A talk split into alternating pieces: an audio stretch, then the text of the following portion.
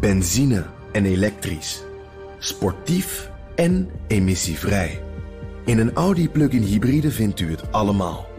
Ervaar de A zes, Q vijf, Q zeven en Q acht standaard met quattro vierwielaandrijving. Wat u ook zoekt, u vindt het in een Audi. Audi. Voorsprong door techniek.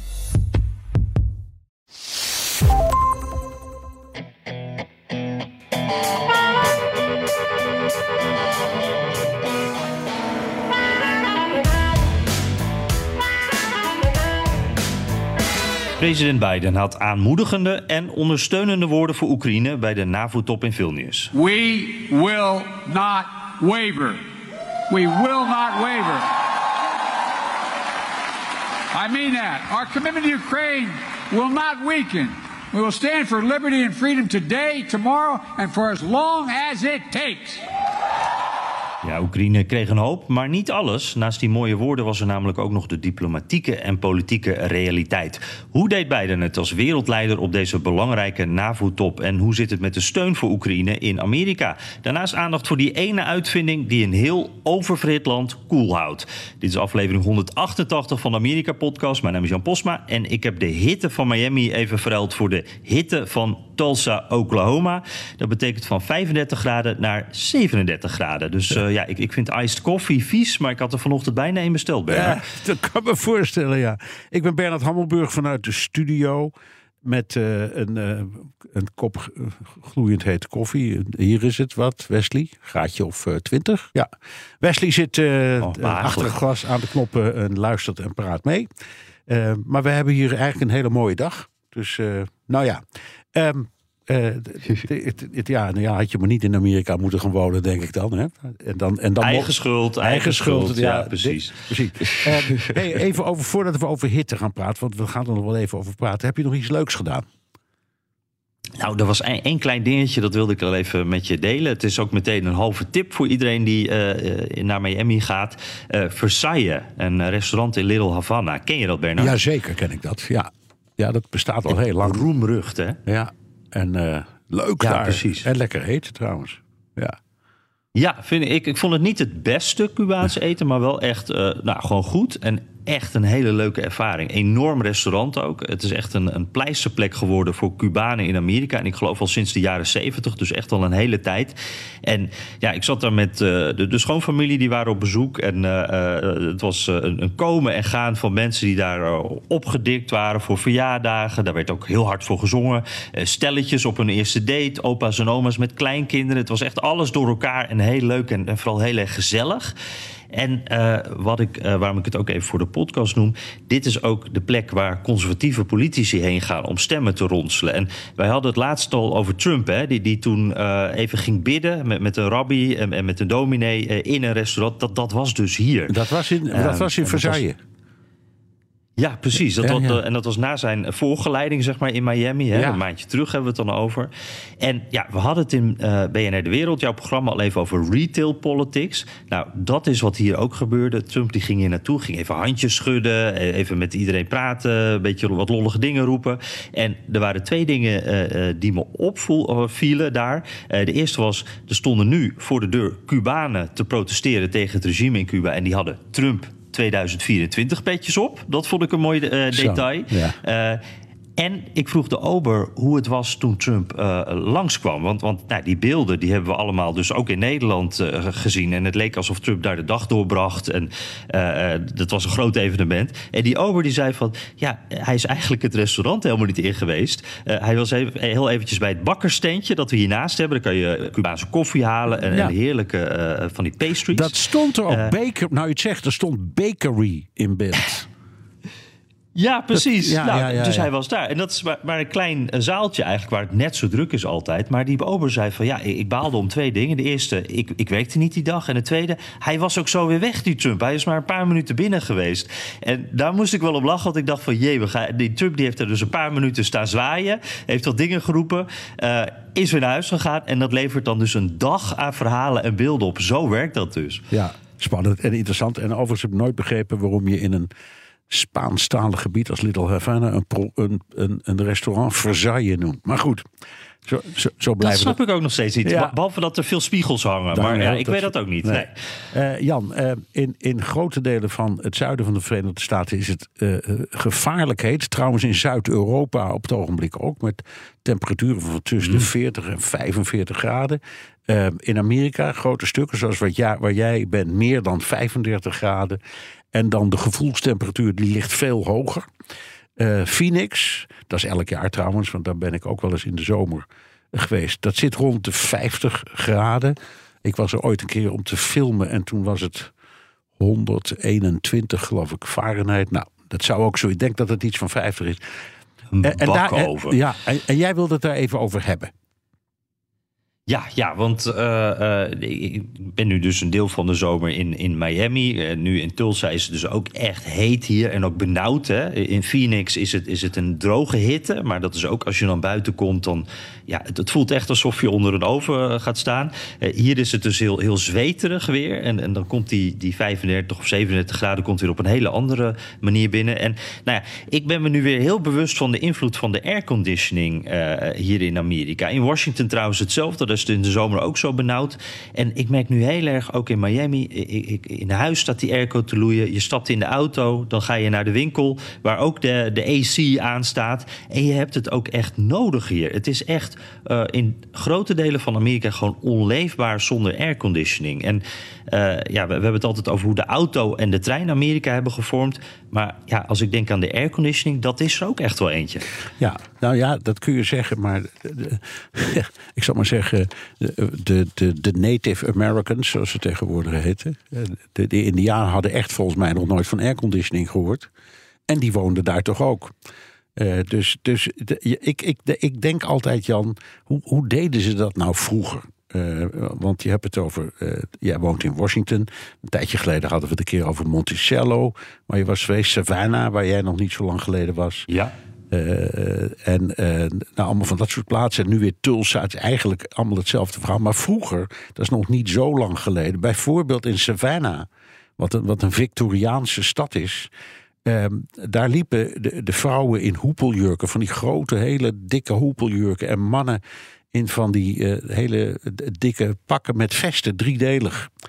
Uh, ja, van die wollen pakken. Van die wollen pakken. En in het Witte Huis kwam pas airco in negentien negenentwintig. Nou kun je zeggen pas, al kun je ook zeggen, want in Europa hadden ze er nooit van gehoord. Maar toch, um, dat, dat moet dus een ongelooflijke. Uh, de, de, je woonde in een broeikas. Um, en uh, nou ja, ze gingen dus uh, veel naar, naar buitenhuizen als ze die konden veroordelen voor de koelte. Maar ook daar, uh, Monticello, want uh, dat toch de oude, oude presidentiële boerderij van, wie was het, Jefferson? Jefferson, ja. Ja, nou, die, die woonde daar met al zijn slaven en slavinnen, moeten we daar nadrukkelijk bij zeggen. Ook in de kokende hitte, dat was dan wel een beetje buiten, maar het was niet veel koeler.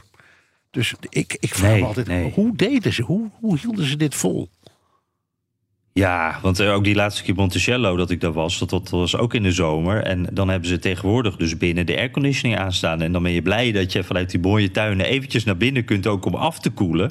Uh, dat, dat, uh, ja, ze hebben er allerlei trucjes voor gehad natuurlijk. Ik, ik, ik heb wel eens gehoord dat ze vroeger ook nogal met uh, ijsblokken aan het slepen waren. Zeker. Uh, ja. Dat soort dingen.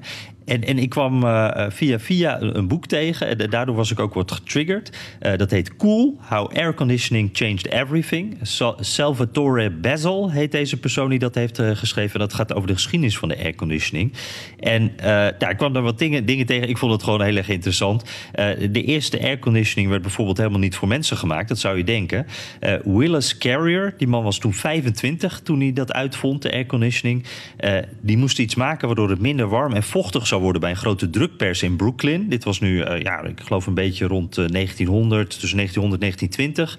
En uh, ja, de, de, het probleem was daar, doordat het daar zo ongelooflijk heet was binnen, door die machines en, en het weer, daardoor uh, werden al die papieren zacht en er werden alle printjes onscherp.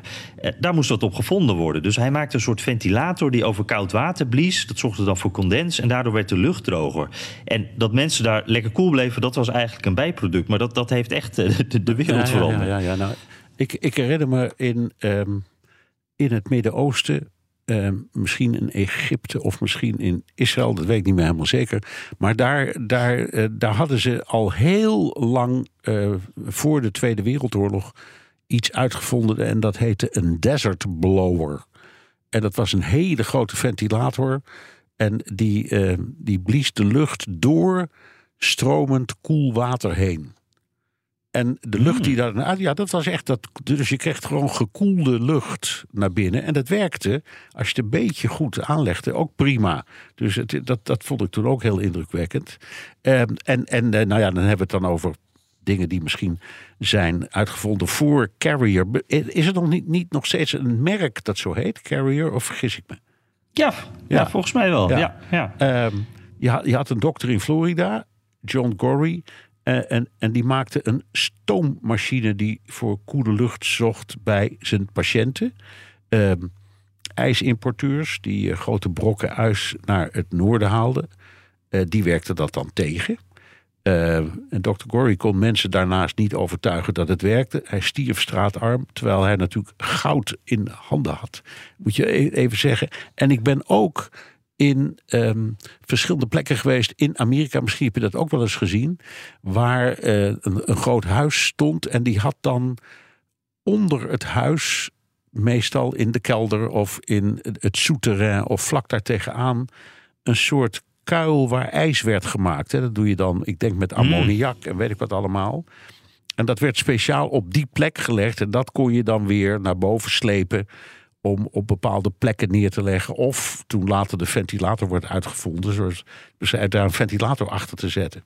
Maar goed, het was, uh, dat verhaal van die dokter Gorrie was natuurlijk wel heel triest. Want die, die legde het loodje voordat hij schatrijk werd.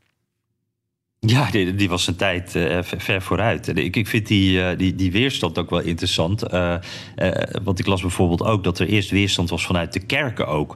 Want als je een airconditioning gebruikt, dan maak je, je eigen, uh, maak je eigenlijk je eigen klimaat. En zei de kerk dus, dan speel je dus eigenlijk God. Uh, dat vind ik ook, nou ja, daar, daar, kan ik, daar, daar denken we nu niet meer zo over na. Behalve als je Amish bent misschien. Die, ja. die zijn daar natuurlijk, die denken daar nog een beetje zo over. Absoluut. Uh, ja. Maar ik vind het interessant. Die, die Carrier had gewoon goede timing. Die was op het juiste moment, kwam hij met deze uitvinding. En wat ik ook wel uh, leuk vind, de, de eerste die ook die airconditioning voor echt voor, voor mensen gebruikte op grote schaal, dat waren die bioscopen. En um, dat is de reden waarom we ook nog steeds de summer blockbusters hebben. De, de grote films die in de zomer uh, worden uitgebracht. Uh, Barbie, Oppenheimer, er is nu echt een filmstrijd gaande uh, in de V S. Uh, dat is dus omdat we vroeger lekker naar de bioscoop gingen om uh, af te koelen. Oh, af te nou, koelen fantastisch, ja. Toch? Dat gold ook voor mij, uh, Jan, en geldt nog steeds. Want uh, als ik uh, op, op de Upper West Side boodschappen doe uh, in de zomer, daar is het ook zo heet. Daar zitten bij mij om de hoek twee bioscopen op uh, allebei op loopafstand. Nou, eentje echt, echt een paar blokken en de ander ietsje verder. Um, en daar is het altijd heerlijk cool. Dus dan kom je met je zakje boodschappen. Dan denk je even uitpuffen. Ik ga even naar een film. Zo midden op de dag. Ja. En dan loop je weer door. Dus het is voor mij heel herkenbaar. Heerlijk. Ja.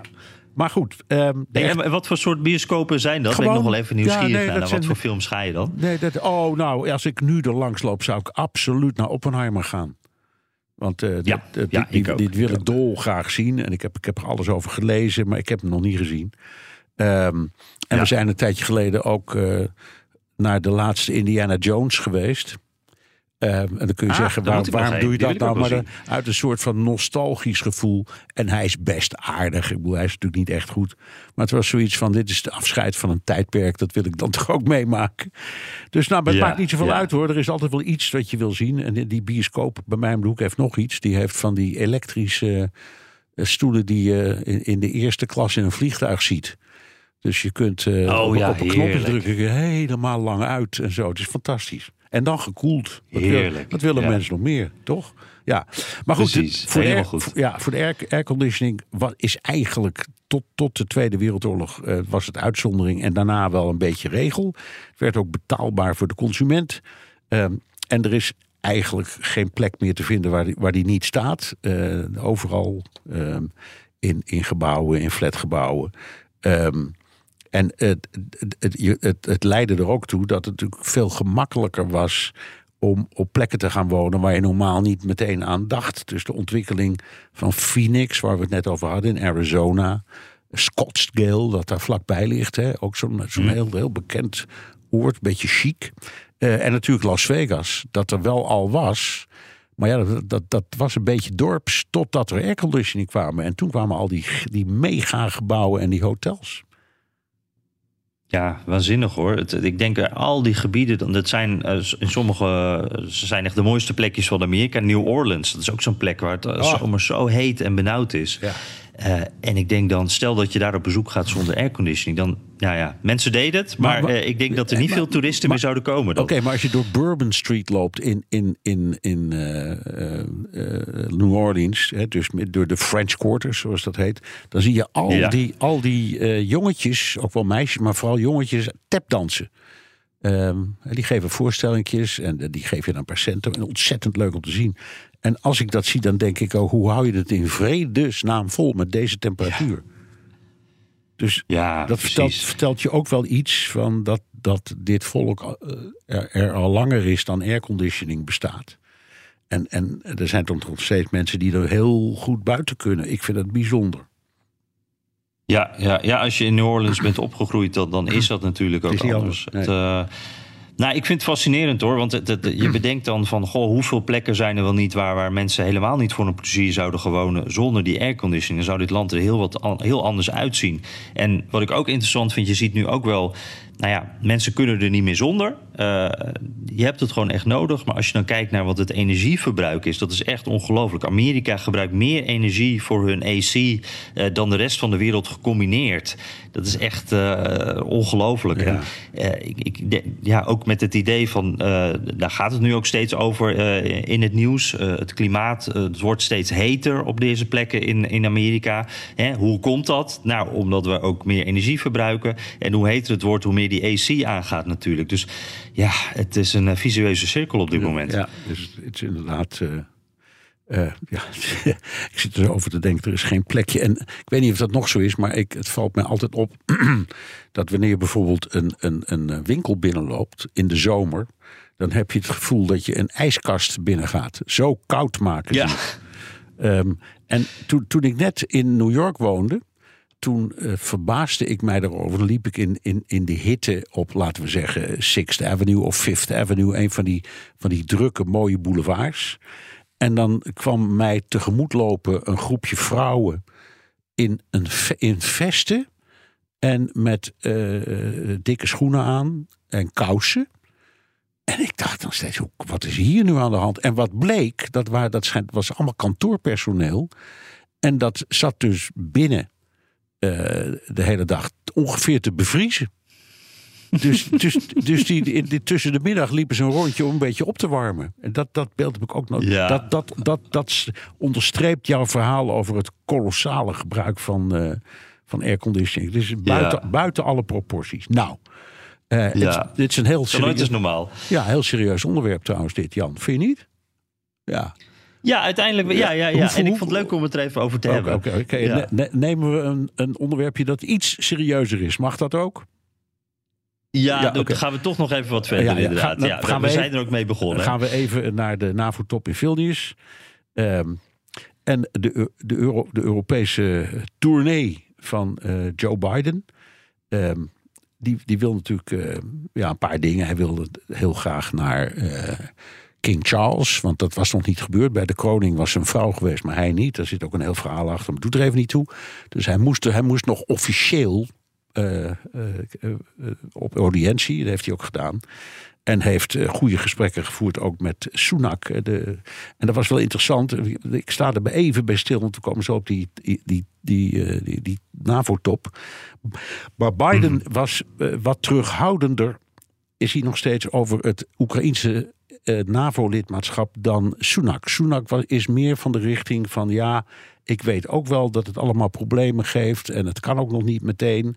maar ik wil wel dat we duidelijk laten zien dat het kan.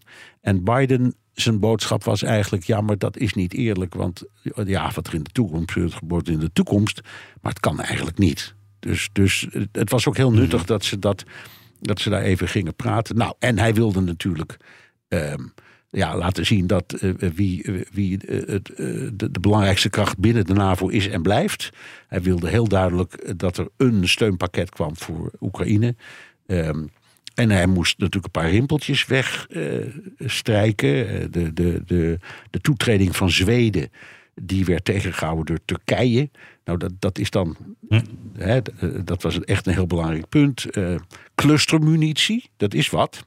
Dat hij aan uh, Oekraïne gaat leveren. Hè. Dat zijn van die bommen die, als ze uit elkaar vallen, waar dan een heleboel kleinere bommetjes uitkomen. Um, en um, natuurlijk de, de, de, de wens van Zelensky om lid te worden van de, uh, van de NAVO. Um, en in elk geval, uh, voor die, die top in, in, in, in Vilnius, um, was de boodschap ook vanuit Washington: we gaan nu eens even... Um, duidelijk uh, Biden aan het werk zien. We gaan eens even zien wat hij kan. Nou, wat is jouw indruk, Jan? Je hebt het allemaal vanuit Amerika uh, gadegeslagen. Uh, nou, laat me zien. Laat, vertel. Ja, ja, nou, ik, ik, ik vond dat hier sowieso in de media best positief uh, naar die top werd gekeken en naar de rol van Biden en dat hij daar de best uh, goed uitkwam. En hier was natuurlijk, net als in Europa, uh, veel aandacht uh, voor uh, Zweden, dat dossier. En, en daar werd hier echt wel uh, gezegd van, nou, daar heeft Biden uh, waarschijnlijk wel een doorslaggevende rol gespeeld. Uh, de F zestien's die uh, zo een beetje als een soort worteltje uh, voor Erdogan uh, voor de neus worden gehouden, Amerikaanse F zestien's... die zullen daarbij geholpen hebben. Uh, dus uh, dat is eentje die, die Biden mee naar huis kan nemen. Ja. En uh, ook de manier waarop hij uh, Oekraïne eigenlijk toch tevreden heeft gehouden. Want wat je zegt inderdaad, Biden die zei van tevoren ook al van ja, maar we kunnen niet uh, Oekraïne nu lid laten worden van de NAVO. Want, want dan zijn we allemaal in oorlog. Dan hebben we een wereldoorlog. Niemand wil dat. Um, Nou ja, dat, dat was wel wat tot uh, frustratie van Zelensky. Hè. Die hebben we ook wel wat, wat bozig uh, zien tweeten. En die was wel een beetje gefrustreerd. Maar uiteindelijk, met alle andere toezeggingen die er zijn gedaan... en, en met een soort van... ja, ik vond het, het, het, het kan niet anders, denk ik... maar wel een soort vage, uh, vaag tijdspad voor de toekomst... waarin uh, uh, Oekraïne toch echt wel lid van die NAVO moet worden... als die oorlog uh, voorbij is... Ja. Um, Was ja. het beeld hier wel... Nou, die Joe Biden heeft het zo slecht ja. nog niet gedaan. De nee, ruzie is nee, weggebleven. Nee, nee, er is overigens één... Ik vond eigenlijk het meest interessante... Nou, dat is eigenlijk, misschien niet het, het juiste woord... Het, het meest pikante van die hele um, affaire over... Uh, het, het, laat maar zeggen, de, de drammende Zelensky. He, ik moet en ik zal lid worden... Mm-hmm. en dat moeten jullie toezeggen. Um, ja, maar Biden vond... Uh, dat kon nog niet meteen. Dat moest tot na de oorlog. Uh, de Fransen liepen er niet mee weg. Nederland ook niet. Frankrijk ook niet. En hij bleef maar mopperen. En toen is hij tot de orde geroepen door Wallace, de, de Britse minister van Defensie. Die heeft hem gewoon de oren gewassen. En gezegd, nou moet je ophouden. Uh, je mag best eens wat meer dankbaarheid tonen. Want moet je eens kijken wat we allemaal voor je doen. Is echt gebeurd, hoor. Het is inmiddels helemaal, het is mm-hmm. al van alle kanten bevestigd dat dat is gebeurd. En toen is hij bijgedraaid. En toen zei hij, ja, je hebt wel gelijk. Ik moet ook een klein, ik ben ook dankbaar voor wat jullie allemaal voor doen. Enfin, het was een, uh, dat was een... Uh, Denk je trouwens... Bernard, dat daar van Zelensky zat daar een tactiek achter. Dat je in het begin wat gaat schoppen en dan aan, aan het eind dan is het toch wel wat, uh, komt het allemaal wel weer goed? Of het, heeft hij daar het, even het, zijn hand het, wat over gespeeld? Nee, nee, het, nee, het is de permanente tactiek van Zelensky om continu te overvragen. En denk maar even na, hè. Het begon uh, bij de, de, op, na de, na het, uh, nadat die oorlog uitbrak met de vraag of we al of niet helmen konden leveren. Hè. Mocht dat nou wel of niet? Of oh ja. Het, ja. En uiteindelijk, en, en dan riep hij steeds meer... ik wil wapens hebben, ik wil Patriots hebben. Dat kon allemaal niet, krijgt hij allemaal wel. Ik wil lange afstandswapens hebben. Nee, daar was geen sprake van, riep Biden. Die heeft hij inmiddels wel. Ik wil F zestien's hebben. Nou ja, dat was onbespreekbaar. Die krijgt hij nu ook. Ja? Dus het, het, het is... Um, Uh, uh, Zelensky is een onvoorstelbare drammer. Um, en een hele behendige bespeler van uh, emotie. Uh, en eigenlijk een vorm van eigen uh, diplomatie. En we, we hebben hier, mm-hmm. be, we hebben hier in, inmiddels een grap, als ik het mag, zo mag noemen, door mijzelf bedacht. Maar Geert-Jan Haan, onze gewaardeerde collega, die heel veel... Uh, we, we, zoals je weet, die, die, die spreekt die talen vloeiend. Ja. Die, die is daar correspondent geweest. Zat ook in Vilnius, hè? Ja, zat, was nu ook in Vilnius. Ja, hij, zit er nu, ja, hij, zit er, hij is nu op de terugweg. Um, ik, ik heb, uh, ik, die, die legt altijd uit hoe Zelensky dat, dat doet. En ik noem dat de Haan-doctrine. Uh, omdat elke keer dat thema, nu ook dus weer, dat komt elke keer weer terug. Dus nee, uh, was het antwoord, je wordt nu echt geen lid van, van, uh, van, de, uh, van de NAVO. Maar uh, hier is het laatste woord nog niet over gezegd. Dat bedoel ik maar. Mm-hmm. Ja, en, en die piloten die worden al getraind, toch? Ja, dus, die worden uh, getraind. En Nederland, wel allemaal welke, welke kant dit ja, op gaat. En Nederland, dat echt scrupules had over die hele F zestien... is een van de leidende landen in wat inmiddels al uh, de Fighter Plane Project wordt genoemd. Dus eh, Nederland, Denemarken, nog een paar landen die dan ook die trainingen verzorgen of faciliteren. Roemenië dat meedoet. Allerlei landen die, die het gewoon doen. Uh, en dan het laatste stapje is die dingen leveren. Nou ja, dat kan. Op het moment dat Amerika zegt het mag, dan kunnen ze worden geleverd.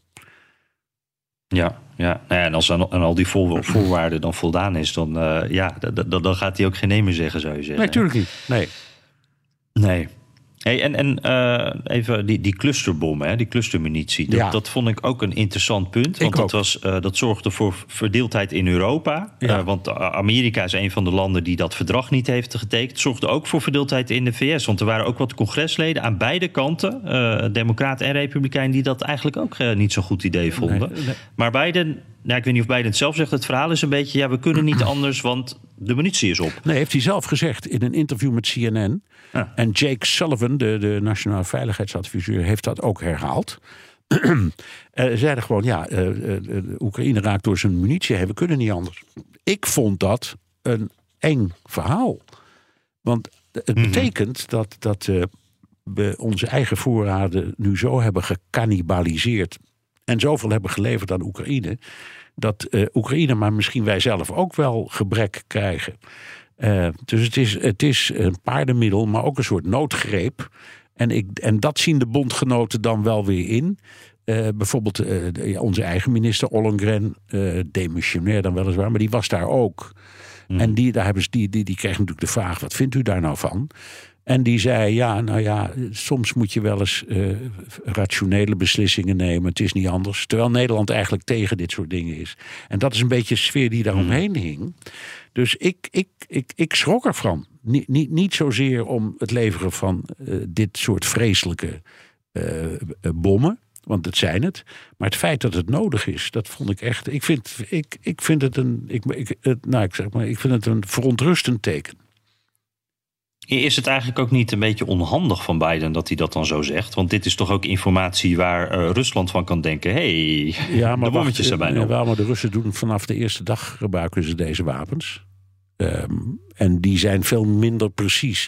Kijk, wat is nou het gevaar van zo'n, zo'n clusterbom? Dat is dus een bom met, helemaal, met allemaal kleine bommetjes. Die, uh, die kleine bommetjes die moeten dan ook doelen raken. Maar dat lukt niet altijd. Dus die blijven soms wel eens ergens liggen. En jaren mm. later Kunnen, kunnen de kinderen op een, op een voetbalveldje spelen en daar blijkt zo'n ding in te zitten. Dat is het gevaar. Dus het kan na afloop, het is net als met landmijnen. Alleen bij landmijnen, weet je, daar zijn meestal uh, kaarten van gemaakt waar ze die neer hebben gelegd. Dus die kun je nog terugvinden. Maar deze dingen niet. Nou, nou zeggen de Amerikanen, ja, de kans dat dat er is, er is een... een, een, een Een rekensommetje voor. De, en in, in, in de norm die ze gebruiken is de kans daarop twee komma drieëndertig. Dat is heel klein. Het, de kans dat dat met Russische clusterbommen ge, gebeurt is veertig. Dus maak er voor het gemak maar even procent van. Dus dan heb je een beetje een idee. Dus um, ja, um, het is de pot verwijt de ketel in dit geval. De Russen hebben overigens, dat vond ik nog geestig, officieel geprotesteerd tegen de Amerikaanse levering van clusterbommen aan Oekraïne. Dat vond ik dan ook wel weer heel apart. Ja, ja precies. Ja, ja. ja, een beetje cynisch. Oké, okay, hey, je, uh, uh, uh. je, je zei het al. In Amerika is niet iedereen gelukkig. Ik las ook in het Amerikaanse congres uh, uh, bedenkingen. Dat zei je al. Uh, maar hoe, hoe, uh, wat, hoe, hoe vindt, wat, wat vindt het volk als het al iets vindt? Ja, ik, ik vind dit echt heel interessant. Want het, het, het, je, ik vraag me al vanaf het begin af van hoe lang blijven die Amerikanen hier achter staan? Want het is voor Amerikanen toch nog steeds een oorlog die ver weg is. En het voelt echt niet als hun oorlog ook. Ze vinden het wel belangrijk. Maar uh, tegelijkertijd niet ten koste van alles. Um, en ik moet zeggen, tot nu toe valt het me eigenlijk heel erg mee hoe, hoe Amerikanen erachter blijven staan. Um, maar ik zag wel wat uh, ontwikkelingen. Ik had een, een peiling van Pew bijvoorbeeld uh, gezien. Uh, die zeggen nou, ruim de helft van de Amerikanen is op dit moment uh, voor steun aan Oekraïne. Dus, dus dat zit op zich nog goed. Dat, dat is al een tijdje ook op dat peil. Maar uh, veertig procent, ruim veertig procent van de Republikeinen vindt dat Amerika te veel hulp aan Oekraïne geeft. En uh, dat zijn dus allemaal sceptische, een beetje de Trump-kant Republikeinen, America First. En dat groepje, dat is aan het groeien. Het gaat heel langzaam. Vergeleken met, uh, ik geloof begin van dit jaar is er dan twee of drie procent bijgekomen. Maar het is wel aan het stijgen. Ja. En als ik dan, uh, jij had het net al over Washington, als ik dan een beetje kijk hoe, wat je uit Washington hoort uh, van Republikeinen uh, die dus ook sceptisch zijn. Uh, sowieso het grootste deel van de congresleden is gewoon nog voor die steun aan Oekraïne. Maar die Trump-vleugel die is gewoon heel luid. En, en, en Trump zelf ook natuurlijk. Ja, en, en daar is wel veel aandacht maar, voor. Dus het ja, voelt maar, ook toch nog steeds fragiel. Maar als Trump wint, hè, dan, dan is het toch zo opgelost, zegt hij zelf. Hij zegt, ik heb, ik, binnen een dag heb ik vrede. Dus uh, misschien... Ja, precies. Ja. Ja. Ja, toch? Geef me vijf minuten. Ja, ja. Ja, en, en dat, ik vind dat zo. Ik vind dat echt wel, wel uh, angstaanjagend als hij dat zegt. Dat is een boodschap die je ook de, de, door nou, zo'n Marjorie Taylor Greene, een beetje dat, dat groepje, hè, die, die Trump-congresleden, die nemen die dat ook over. Uh, senator uh, Ron Johnson bijvoorbeeld, die zegt van waarom wil Zelensky eigenlijk geen peace deal meer met uh, Rusland? Waarom gaat hij niet gewoon praten? Dat wilde hij toch in het verleden ook. Waarom wil hij? Wat is er nou gebeurd? Nou ja, dat land is ingevallen natuurlijk. Dat, dat beïnvloedt je dan op zo'n moment, denk ik, als Zelensky. Uh, senator uh, Roger Marshall, die zegt eigenlijk precies hetzelfde. Hè? Waarom praat Zelensky niet wat meer over vrede? Waarom gaat het over oorlog? Waarom is Zelensky zo oorlogzuchtig? En dat past allemaal in die boodschap die Trump dus ook heeft. Van ja, wacht eens eventjes. Ik, ik los het zo op. Alleen, ja, dat gaat dan wel ten koste van Oekraïne natuurlijk. En uh, wat voor consequenties heeft dat dan weer? Dus ik vind dat echt wel... Ja, we, we, we, ijzingwekkend ja. Af en toe. Hoe makkelijk daar overheen wordt gestapt dat we Oekraïne maar moeten slachtofferen. Ja, ja, even één een, een, een, een roddel eruit. Je noemde Marjorie Taylor Greene. Dat is die, uh, ik zal maar ja. zeggen, die blonde mevrouw met die hele grote mond. Die is nu uit die Freedom Caucus, uit dat groepje van ultrarechtse Republikeinen gezet. Nou, dan moet je het wel bar maken, denk ik. Ja, dat is echt weer een verhaal hoor. Want daar is dus al heel lang geleden over gestemd. Uh, toen kwam dat al naar buiten. Dat, en alleen uh, niemand die wilde zeggen wat er nou gebeurd was en of ze eruit was gezet. En nou heeft de afgelopen week heeft een van die leden van die Freedom Caucus gezegd van inderdaad, Marjorie Taylor Greene, die is geen lid meer. We hebben haar eruit gegooid. En dat had uh, met twee dingen te maken. Ze, ze waren wat geïrriteerd allemaal dat zij heeft samengewerkt met Kevin McCarthy. Toen met dat schuldenplafond. Hè. Eigenlijk heeft ze een beetje, ja, voor een soort compromis heeft zij mede uh, helpen zorgen. Nou, dat past natuurlijk helemaal niet binnen deze caucus. En uh, ze zeiden ook van, uh, ja, ze, zij maakt constant ruzie met ons. Ze is ons steeds aan het aanvallen. En zij heeft ook een, een ruziemoment met uh, Lauren Boebert gehad. Dat is een beetje de, ja, de, de tegenhanger, zeg maar, met donker haar. Uh, maar dezelfde ja, maar grote is, mond en dezelfde politieke standpunten. Een politieke tweeling, toch? Een beetje? Ja, precies. Ja, ja, ja. De, de, de, we zagen ook tij, toen tij, een keer tijdens de, de State of the Union... Eh, to, toen er zo gejouwd werd vanuit het publiek door Republikeinen... zag je die twee naast elkaar. En dat is een hele bekende uh, oh, foto ja. geworden... hoe zij oh, ja, ja, ja, ja. aan tegen, het joelen en aan het jouwen zijn. You're a liar, riepen ja. ze vanuit... Uh, ja, ja, dat is heel keurig, vanuit als parlementariërs. Oké. Okay. Ja, nou weten we. Precies. Maar goed, zij, zij is dus inderdaad eruit gezet. En, en uh, uh, je mag dus iedereen aanvallen, maar je mag niet je eigen caucus nee, aanvallen. Nee, dat ging ze te ver. En nu even, laten we zeggen, prominenten in de Republikeinse Partij die we, die we als serieuze politici zien. Hoe kijken die daarnaar? Nou, uh, dit is dus, ik, ik zeg het nog maar even, het is een kleine groep, maar het is een groep die, die je heel hard hoort, die, die, deze Trump-vleugel. Dus de, dat is, daar is veel aandacht voor. Maar je hebt een hoop wat meer klassiekere Republi- Republikeinen. Lindsey Graham, uh, als het om buitenlandbeleid gaat, valt daar wel onder. Uh, maar ook bijvoorbeeld uh, presidentskandidaat Nikki Haley, hè, oud-ambassadeur bij de V N, dus die heeft er ook wel wat uh, verstand van. Die zeggen juist van we willen meer, we willen snellere steun uh, van Biden. En wat ik wel een opvallende uitspraak vond, uh, uh, Bernard, er werd daar gevraagd, ook Haley, van uh, uh, ja, wat vindt u ervan dat Biden Oekraïne niet tot de NAVO wil laten toetreden zolang die oorlog gaande is? En toen ze antwoordde zei, er is geen reden waarom Oekraïne niet lid kan worden. En uh, Biden made Putin's day, zei ze nog. Zo. En toen dacht ik wat. Ja, dat, dat is best een, harde, een hard standpunt nou ja, het is, uh, kijk, binnen het America First gebeuren, toch? Ja, nou ja, en het is ook eerlijk gezegd niet zo goed doordacht. Want gesteld nou dat Haley er zin krijgt, en, en, en net als Zelensky zegt, Oekraïne moet gewoon lid worden. Wat doen wij dan wanneer vanuit nog bezet gebied door Rusland of vanuit Rusland zelf er een, uh, een drone op Kiev wordt gegooid? Wat gebeurt er dan? Als ze lid zijn van de NAVO is dat meteen artikel vijf. Dus dat betekent dat de hele NAVO, wij ook, eh, Oekraïne met gewoon met onze krijgsmacht eh, te hulp moeten komen. Dat is ook de reden waarom Biden heeft dat ook benoemd. Die zei de, de kans dat er dan een conflict komt tussen Rusland en de NAVO is veel te groot. Dus dat snap ik niet, he, mm-hmm. niet helemaal van Haley. Want die is als oud-ambassadeur bij de V N toch niet helemaal op de achterhoofd vallen. Die moet, die moet dat begrijpen. Nee, dat dus, ik vond dat ja. vreemd. Nou. Poging tot populisme is het, denk ik. Ja. Hey, uh, de, de, denk jij, uh, om het maar eventjes af te ronden, want dan gaan we ook naar de vragen toe natuurlijk. Um, hier zijn ze dus best positief, behalve als je een, een keiharde republikein bent over hoe Biden het heeft gedaan. Ik ben sowieso, dit worden twee vragen, Bernard, sowieso nog wel even benieuwd wat jouw eindoordeel daarover is. En denk jij dat zo'n NAVO-top, waarin Biden dus eventjes presidentieel kan zijn, de wereldleider kan uithangen, denk je dat het hem helpt in zijn campagne? Want ja. we bekijken hier alles in de context van de campagne. Ja, oké. Okay. Wat dat laatste betreft denk ik dat het antwoord nee is. Uh, uh, dat, het maakt niet zoveel uit. Het eerste antwoord, heeft hij het goed gedaan daar op de NAVO-top? Ik vind van wel. Ik vind echt, en je, je, je liet aan het begin van de uh, podcast een, een citaat horen van uh, Biden in zijn toespraak.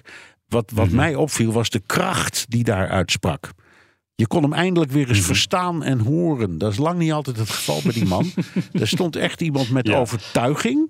Uh, en dat heeft hij die hele... Hij had echt de leiding. Hier. Uh, dus hij was de leider van de NAVO. En hij inhoudelijk vond ik ook dat hij het verstandig deed. Uh, door die hele, het was toch een soort crisis over dat lidmaatschap. Dat heeft hij uiteindelijk toch heel wilskrachtig weten te beteugelen. De hele kwestie over de versterking van de oostflank van de NAVO. Daarin heeft hij zich heel verstandig uh, opgesteld. En, en creatief en positief. Uh, de relatie met Engeland nog weer eens eventjes uh, uh, goed ge, ge, gedefinieerd en bevestigd. Nee, ik vond, ik vond het een, mm-hmm. een, een succesvol ding. Maar ja, de, wat, de, de, uiteindelijk in de campagne, joh, uh, de, de, de eerste voorverkiezing is in januari volgend jaar.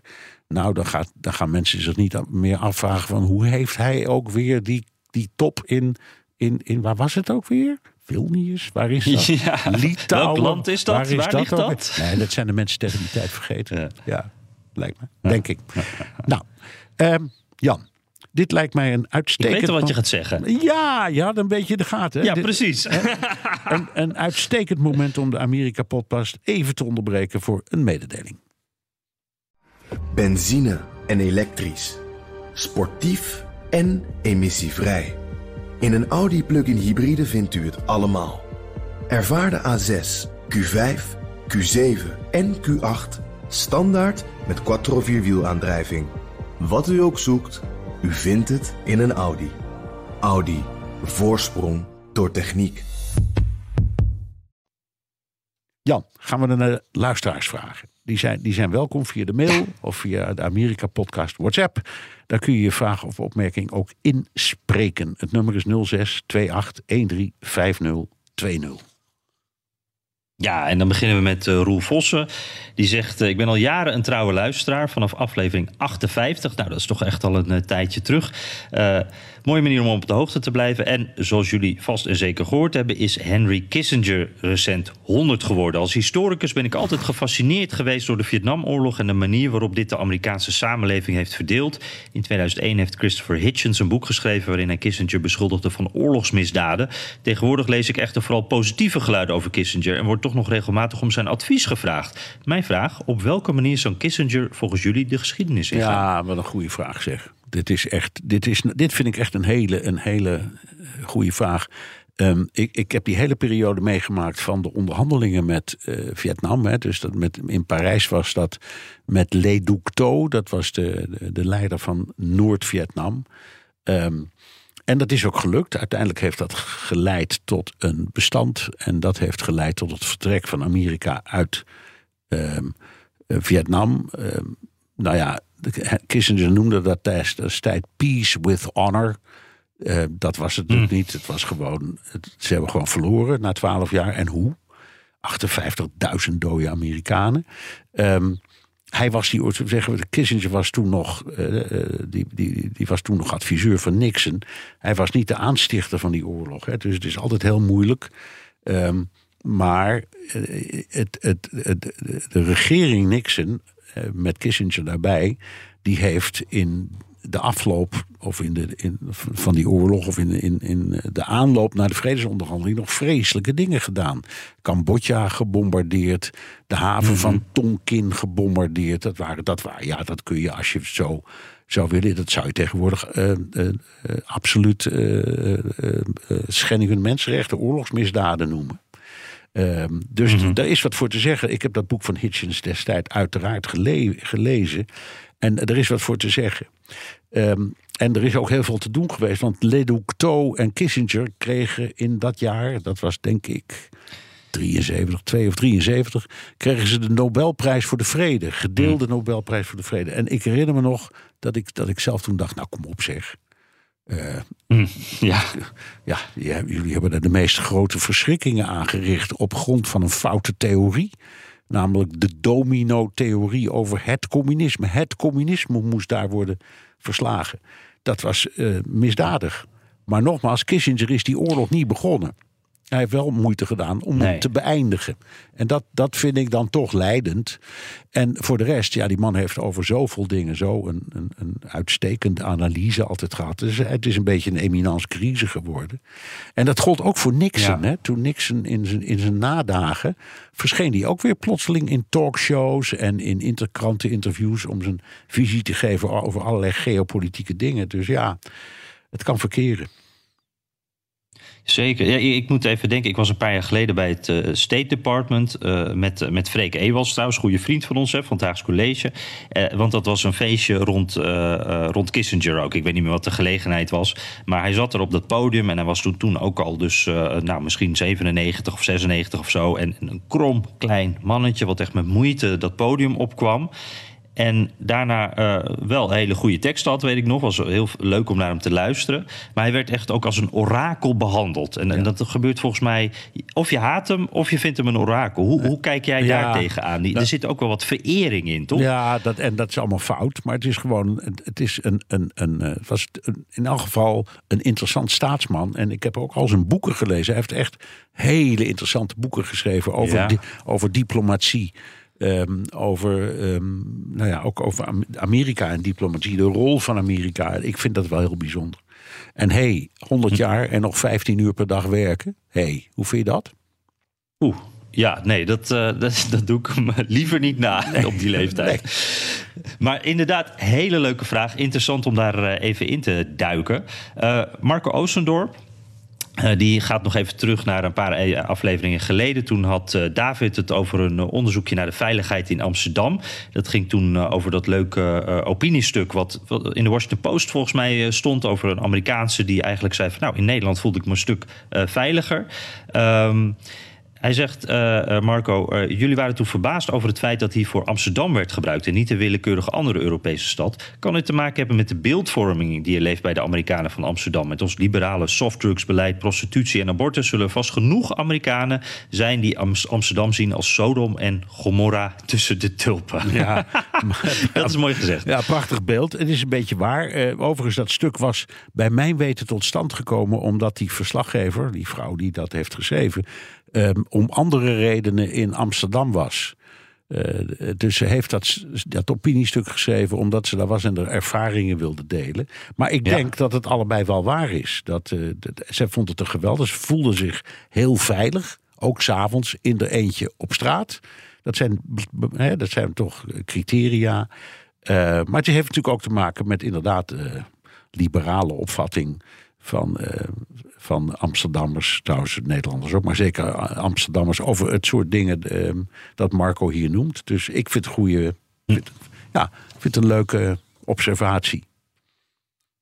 Zeker. Al is Amerika op sommige delen uh, dat softdrugsbeleid in, ne- beleid in Nederland al wat voorbij gestreefd al. Maar dat is misschien een andere aflevering. Uh, Marco die vraagt nog, maak ik wel kans op de koffiemok als ik van plan ben er thee uit te drinken? Uh, wat vind je, Bernard? Nou, we, we, we, we, strijken we over ons hart? Da, ja, als, als, als hij genomineerd wordt, daar moeten we nog even over nadenken.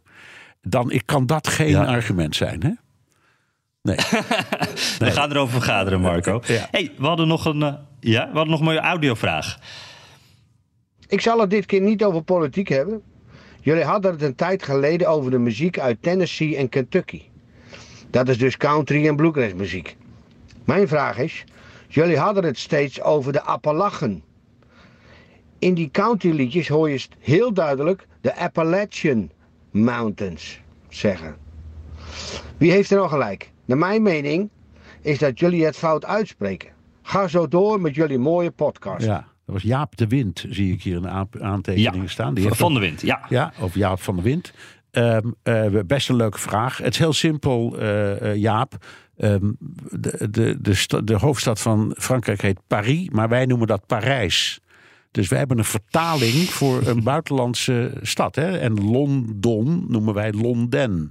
Dus dat, dat die dingen gebeuren. En toevallig is het zo, uh, het gebied waar, dit, waar je het over hebt heet Appalachia. Dat sta, strekt zich uit over een aantal st- staten.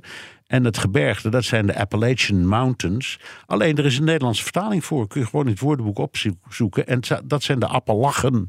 Dus wij hebben keurig netjes het Nederlandse woord gebruikt. Krijgen we nog op onze kop ook, Jan? Ja, ja.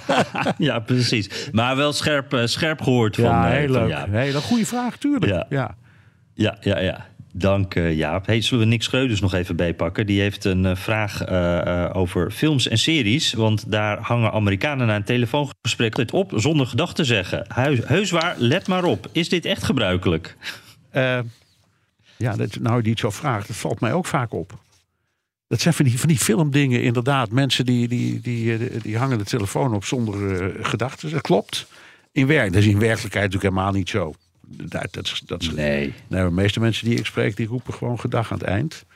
Uh, maar ik zie nog wel meer. Ik vind bij Amerikanen het vaak wel een beetje zo, zo gek. Uh, dan loopt zo'n gesprek zo gek een beetje leeg. Want dit is de, uh, nou, uh, bye-bye. Ja. En dan zegt die ander ook een keer bye-bye. Uh, have a nice day. En dan, nou, en dan hangen we maar dan op. Dan hangen we op, precies. Maar de, de, de, en er zijn nog andere dingen in film die mij altijd opvallen. Je ziet mensen in, 's avonds in een auto komen aanrijden.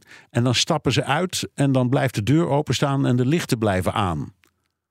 Van de mm. auto. En dan denk ik ook altijd, dat is dus niet goed bedacht, meneer de regisseur. Want dat doet geen mens. Iedereen doet het minste wat je doet, is nee. de deur dichtslaan. En normaal zet je ook je lampen uit.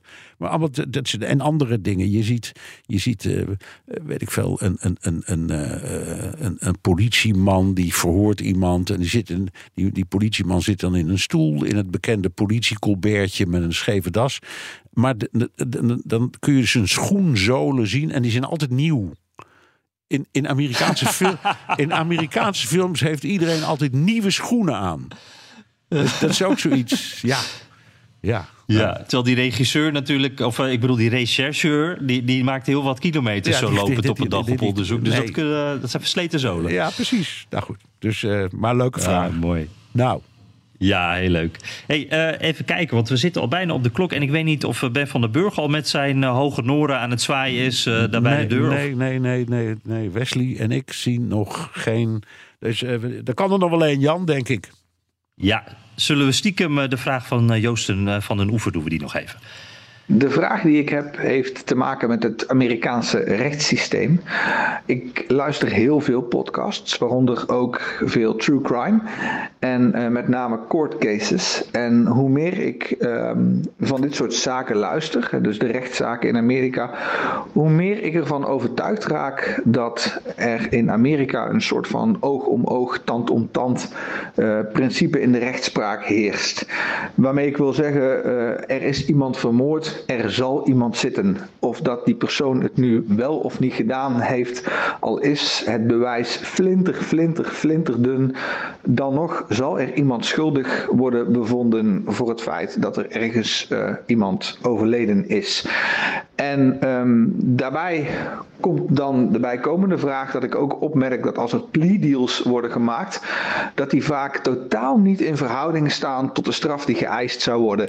Um, het voorbeeld van die programmeurs in de megazaak komt dan uh, dichtbij, omdat dat een Nederlander is, um, waar de openbare aanklager honderd jaar cel ging eisen. Um, En die beste man, als hij schuldig zou pleiten, er met anderhalf jaar cel vanaf zou komen. In dat geval pleit je schuldig, of je nu onschuldig bent of niet. Want uh, uh, ja, de straf is, uh, de potentiële straf is veel erger dan hetgeen dat je geboden wordt. En zo zie ik dat heel vaak hetgeen wat geboden wordt in een plea deal totaal niet in verhouding staat tot de straf die geëist zal worden. En dan is mijn vraag, hoe kijken jullie daar tegenaan? Nou, Jan, hoe kijk jij daar tegenaan? Hmm. Nou, ik vind dat eerste punt, dat is iets wat mij ook wel opvalt. Ik heb het gevoel dat inderdaad dat uh, in het Amerikaanse rechtssysteem... Uh, dat er wel erg... Ja, ze zijn heel erg op de straf gefocust. In Nederland zijn we meer gericht op uh, van, nou ja, hoe kan je ook daarna dan weer de maatschappij? En hier gaat het echt om, ja, het, het voelt alsof uh, de straf ook een soort wraak is soms. Gevoel krijg ik erbij voor, voor, wat, uh, voor, voor de daad die gepleegd is. Echt oog om oog, tand om tand.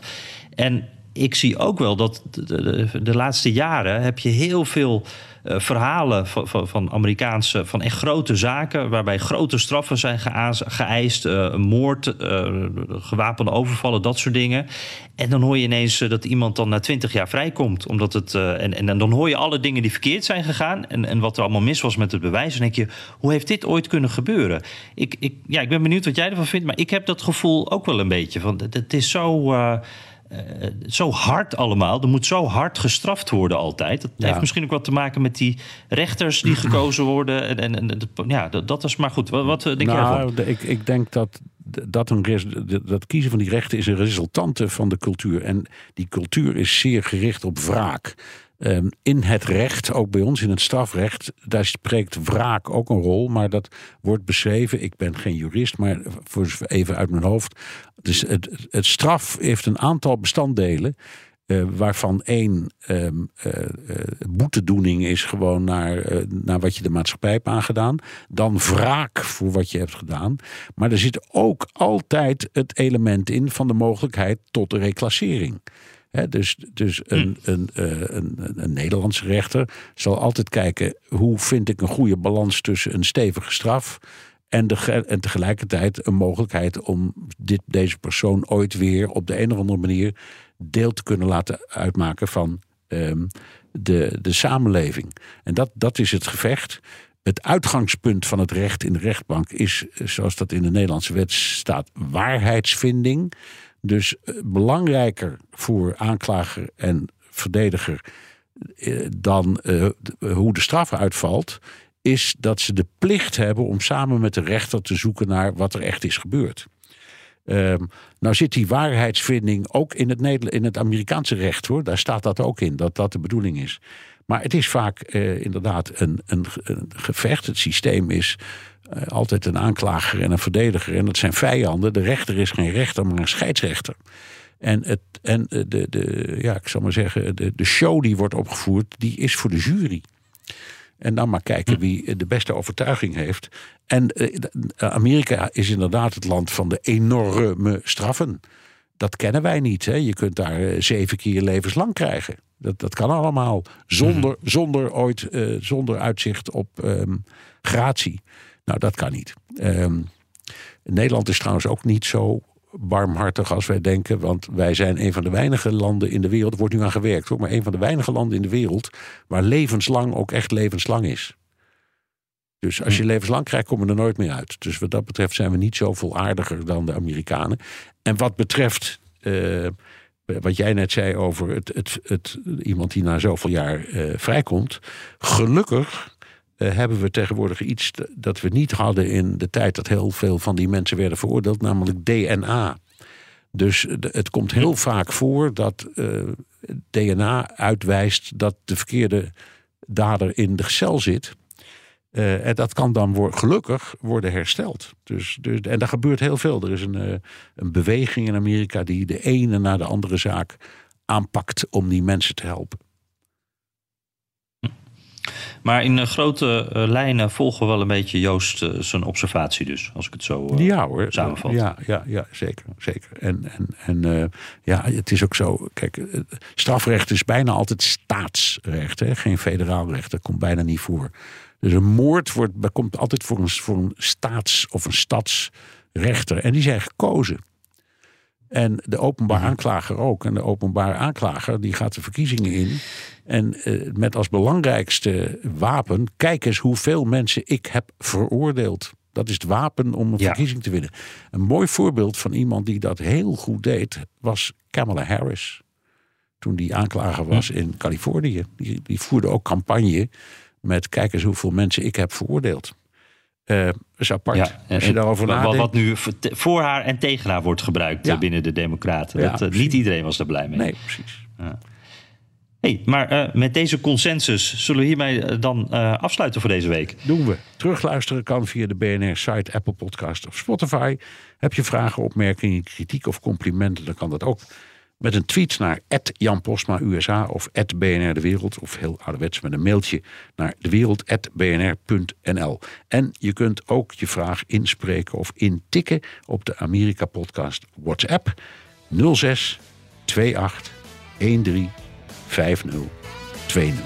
Ja, en zet zoals altijd even je naam en adres erbij. Hè? Dan krijg je misschien die mooie Amerika-podcast mok ook wel. Nou, hey, ik uh, zit hier nog lekker in de airco, maar ik ga eens even die hitte in, uh, Bernard. Dan uh, spreek ik jou snel weer. Aan het werk, man. Ja. Hey, uh, bedankt Jan en, uh, en geniet van je periode daar in de tussen. Dank je, Bernard. Doei.